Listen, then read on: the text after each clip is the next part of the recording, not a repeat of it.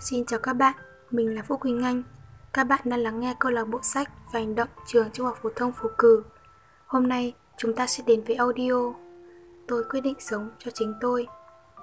Seoul, ngày 13 tháng 7 năm 2022 Gửi tới tiên thần bé nhỏ của anh Chiều muộn hôm nay, ngay lúc anh mới vừa kết thúc ca làm và đóng cửa cửa hàng, bố đã gọi cho anh và kể với anh về những khó khăn của em hiện tại.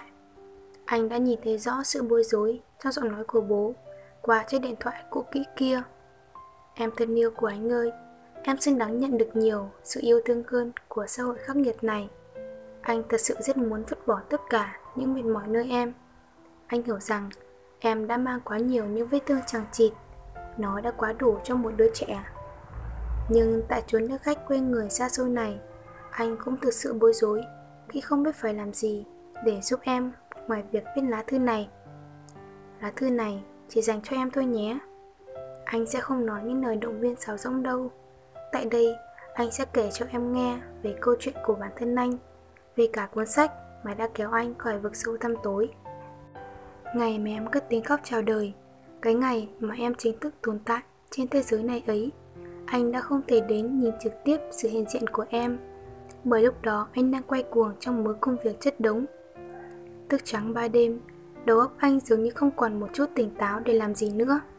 Anh đã gục xuống ngay tại chỗ làm, và rồi lại mở mắt ra tại bệnh viện. Biết gì không, sau hôm đấy anh đã thôi làm tại công ty đó. Nghe vẻ khá đường đột, nhưng anh nghĩ đó là quyết định sáng suốt nhất để cứu lấy bản thân anh. Dành cho mình vài ngày nghỉ ngơi và chạy tới thăm em Nhìn khuôn mặt bầu bĩnh cùng cái miệng trúng chím của em, bỗng dưng anh bật cười khúc khích. Tâm trạng hôm ấy tốt hơn bao giờ hết.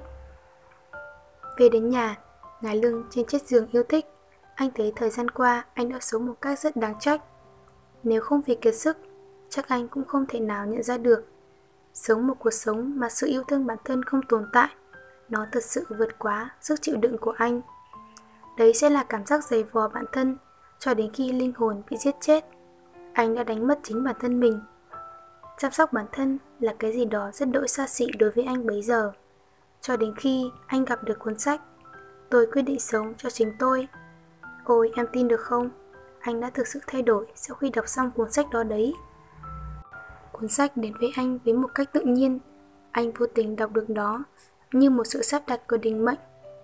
từng trang, từng trang, anh nhìn thấy rõ bản thân của mình in đậm trên từng trang giấy một tấm thân choàng xĩnh mà bấy lâu nay anh ghét bỏ. Và rồi qua những lời viết giản dị, mộc mạc của cuốn sách, anh cảm thấy được an ủi nhiều lắm. Cuốn sách tựa chiếc chìa khóa vạn năng, nó mở toang những cánh cửa chứa đầy uẩn khúc trong tiềm thức anh bấy lâu nay. Chắc hẳn sẽ có lúc em đã từng đặt ra những câu hỏi như Sống như thế nào mới đúng? Tại sao bản thân mình lại tầm thường? Hay bản thân mình là ai? Cuốn sách này chính là câu trả lời dành cho em.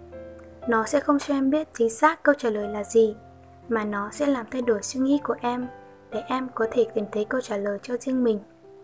Khác với những cuốn sách anh từng đọc, cuốn sách này cho anh thấy được sự đấu tranh kiên quyết cùng sự cố gắng tìm lại bản thân, tìm lại chính con người đã mất của mình. Tất cả những vấn đề được nhắc trong cuốn sách đều làm cho anh bất ngờ bởi nó thực tế đến không tưởng. Qua từng câu chuyện của nhà văn, em sẽ lại thấy được một ý nghĩa ẩn mình trong từng câu chữ. Đôi khi em sẽ tìm được câu trả lời hoàn hảo nhất cho bản thân em. Tuy những câu chuyện ấy không quá dài, nhưng anh cảm nhận được sự chân thành từ tận sâu trong trái tim của tác giả. Tựa như những lời tâm sự thật lòng, sự gần gũi mà cuốn sách đem tới giống như một liều thuốc chữa lành mọi vết thương mà tâm hồn anh đã phải oằn mình gánh chịu.